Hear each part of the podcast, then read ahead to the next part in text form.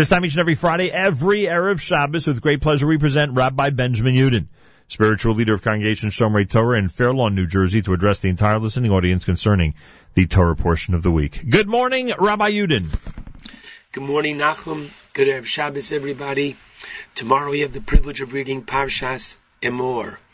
Parshas Emor contains, according to the Chinuch, 63 mitzvos, 24 positive mitzvos, and 39 restrictions.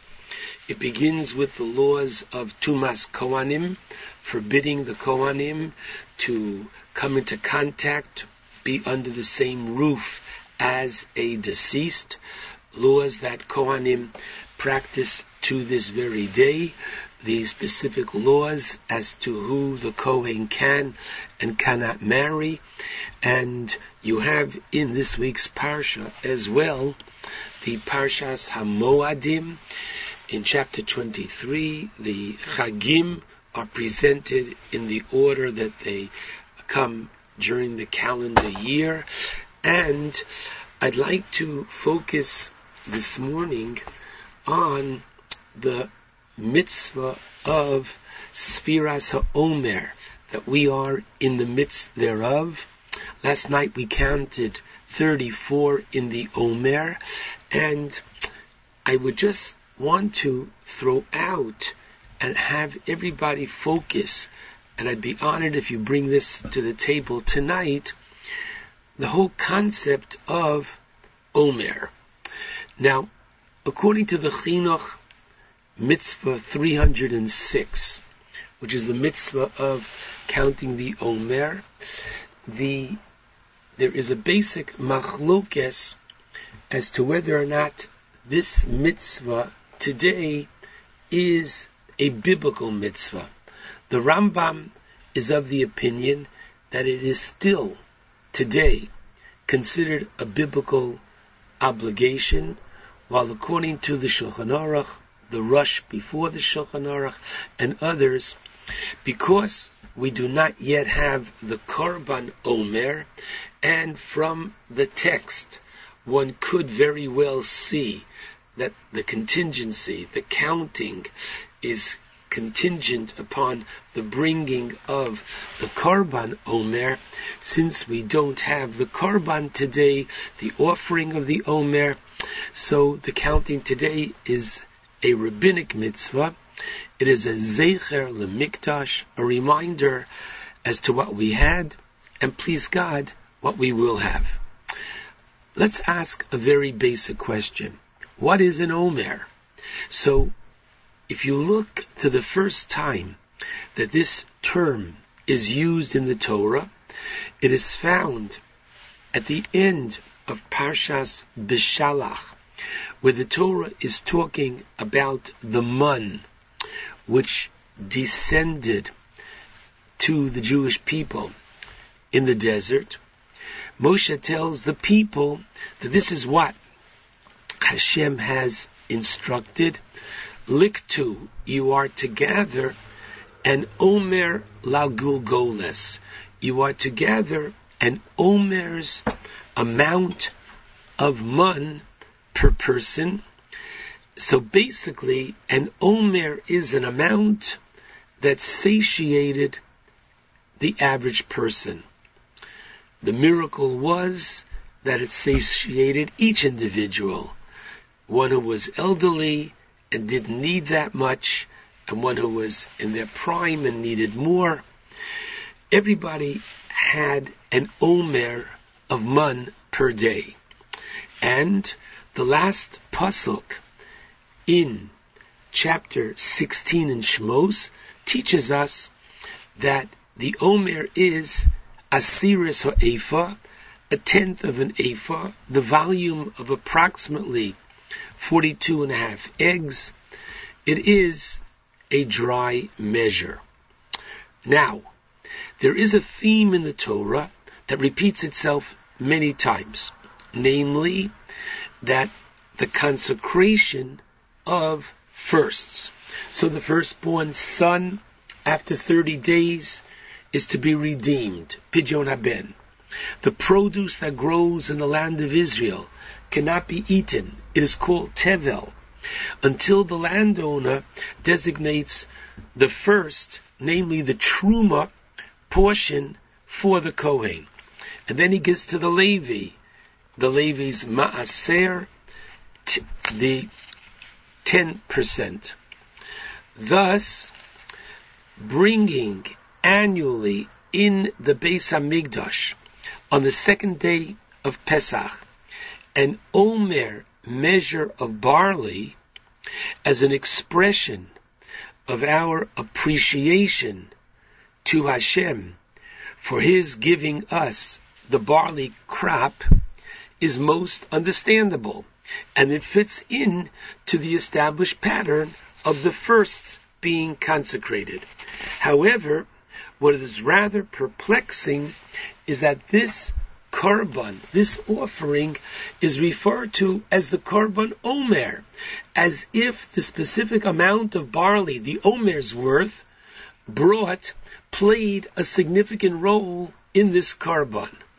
Moreover, the Torah uses the term omer three additional times in Parshas Emor, teaching that the Omer of barley is to be waved, Omer Hatnufa, on the second day of Pesach. In addition to the waving of the Omer, a korban, a lamb, is to be offered. And finally, the mitzvah of counting the Omer or more specifically, bridging the two holidays of Pesach and Shavuos, begins on the day that you bring the Omer of waving. But again, why call it Sfiras HaOmer? Omer is that measure. What a strange term. And interestingly, you look in Shulchan Aruch, chapter 4, 93, the heading is Dinim Anoagim Bimei Ha'omer, the specific laws as to what we can do, haircuts, weddings, till Lag BaOmer, after Lag BaOmer, but the days are called the days of the Omer. Why call a days after the amount of barley that was brought? And therefore, it seems most strange that the Torah should place such emphasis on what appears at first glance to be a most minor detail, specifically how much barley, Namer, and Omer's worth constituted the offering. Rav Yosef Salant Zatzal, in his work, The Be'er Yosef, provides a most exciting response to this question. He says that the Torah is calling attention to the man by referring to the korban that we bring of thanksgiving for the barley crop. The Torah is reminding us of the man by calling this a korban omer. Moreover, the bringing of this korban omer on the second day of Pesach is most propitious. It's most fitting, namely he notes that historically, as the Gemara in Tanis teaches us on Daf Tes Amar Aleph 9a, the, the man descended Bischus Moshe in the merit of Moshe Rabbeinu. Thus, we are taught that the man stopped falling on Zayin Adar the seventh of Adar, in the fortieth year, the day of Moshe's passing. Now, among the many miracles that occurred with the mun, we're taught that this last portion of mun nourished the Jewish nation for the 30 day period of mourning for Moshe from Zayin Adar till Zayin Nisan, three additional days till Yud Nisan as they prepared to cross the Yarden, and through the 15th of Nisan, meaning they came into Eretz Yisrael. What did they eat those first few days? They ate that mun which came down on Zayin Adar. And they ate the mun through the first day of Pesach. And we're taught in the book of Yoshua, in Perek Hay, Pasuk Yud Aleph, that on the second day of Pesach, they began to eat for the first time the produce of the land of Israel.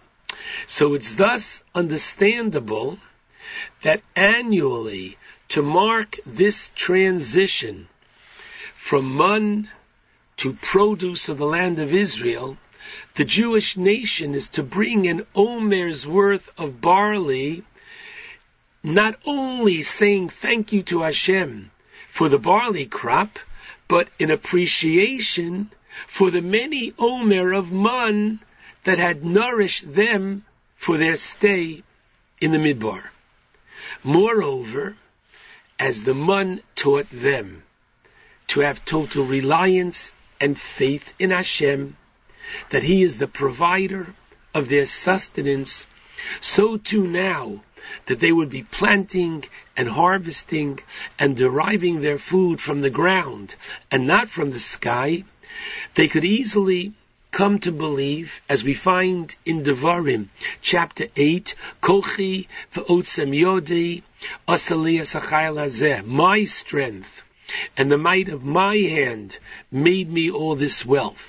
And thus the Torah said that on this day of transition, bring an omer of barley to remember the omer of man. For ultimately, there is no difference between lechem min hashamayim and lechem min haaretz, bread made in heaven, or that which sprouts forth from the earth. In addition, Rav Salant brings the following interesting medrash. In Vayikra Rabbah 28.3, in this week's parsha, Rabbi Brechia taught, Hashem directed Moshe to tell Bnei Yisrael a most interesting observation. Hashem, in his generosity, provided an omer per person in the desert every single day. Yet when they reciprocate and the Jewish people bring an Omer to him, it is but one Omer on behalf of the entire nation, not even an Omer per person. And I believe that if one takes the time to do the math, the results are astounding. My friends, there were approximately two million souls in the desert. The Torah tells us in Parshas Bo, when they left Egypt, that there were 600,000 men. There were at least an equal number of women. There were older people, younger people, and therefore the number was about 2 million. So each week, Hashem provided special delivery, 14 million omer of mun to wherever they were in the desert. Make the calculation. Monthly, it's 56 million. Annually, it's 672 million. And over 40 years, I hope you're sitting down, they received approximately 26 billion 880 million portions of Omer a month. And all Hashem asks in return is one Omer of barley, not even wheat, which is of a higher quality. The message is so powerfully penetrating. Hashem gives us so much and asks so little in return. And in reality, we find this in the Gemara, Rosh Hashanah, Daf Tezayin Amid Aleph, whereby the Gemara says, in the name of Rav Yehuda, Mishum Rabbi Akiva, Mipneima Umra Torah. Why does the Torah say, bring an Omer on Pesach? Why? Pesach Zman Tvuahu. Because Pesach is the time that the produce is being judged. Amar HaKadosh Baruch Hu, Hashem therefore says, Heviu lefonai Omer bepesach. Bring before me the Omer and Pesach, Kidei, in order, Shetiz Barech Lochem, Tavua Basados. So the produce in the fields will be blessed for you. And on this Mishnah, the second Mishnah, in the first chapter of Rosh Hashanah, the Bartanura adds, Mida Amra Torah. Since the Torah in the first place asked for us to bring the Omer on Pesach, why does Hashem ask even for the Omer? In order that He will be able to reciprocate in kind with us and bless our Tvua. And the Gemara continues, that's why we have the Shtei Halechem on Shavuos, those two loaves. You bring me, says the Gemara, Hashem says, the two loaves on Shavuos, and I will bless, bless the fruit of your trees. And that's why on Sukkos, we have Nisach Hamayim, we have the pouring of the water on the Mizbeach. Why? You pour for me, and God says, I will pour down for you and cause the rains to come down. Finally, let's close with that beautiful language of the Medrash in Shir HaShirim Rabbah chapter 5. And what does the Pasuk say? On Pischuli, open up for me, Amar HaKadosh Baruch Hu Yisrael. God says to the Jewish nation, Bonai, Pischuli Pesach Echad, you open up for me an opening. How small? Even Kechuda Shel Machat, even the size of the eye of a needle. As long as you take that first step towards tshuva, va'ani and I, poseach lochem psachim, I'll give you opportunities and I'll open doors for you, shiwa golos, ukronios, nichnasos bo, that wagons and large vehicles will be able to pass through. Once again, he asks so much he provides so much for us and asks so little in return. Shabbat Shalom to all.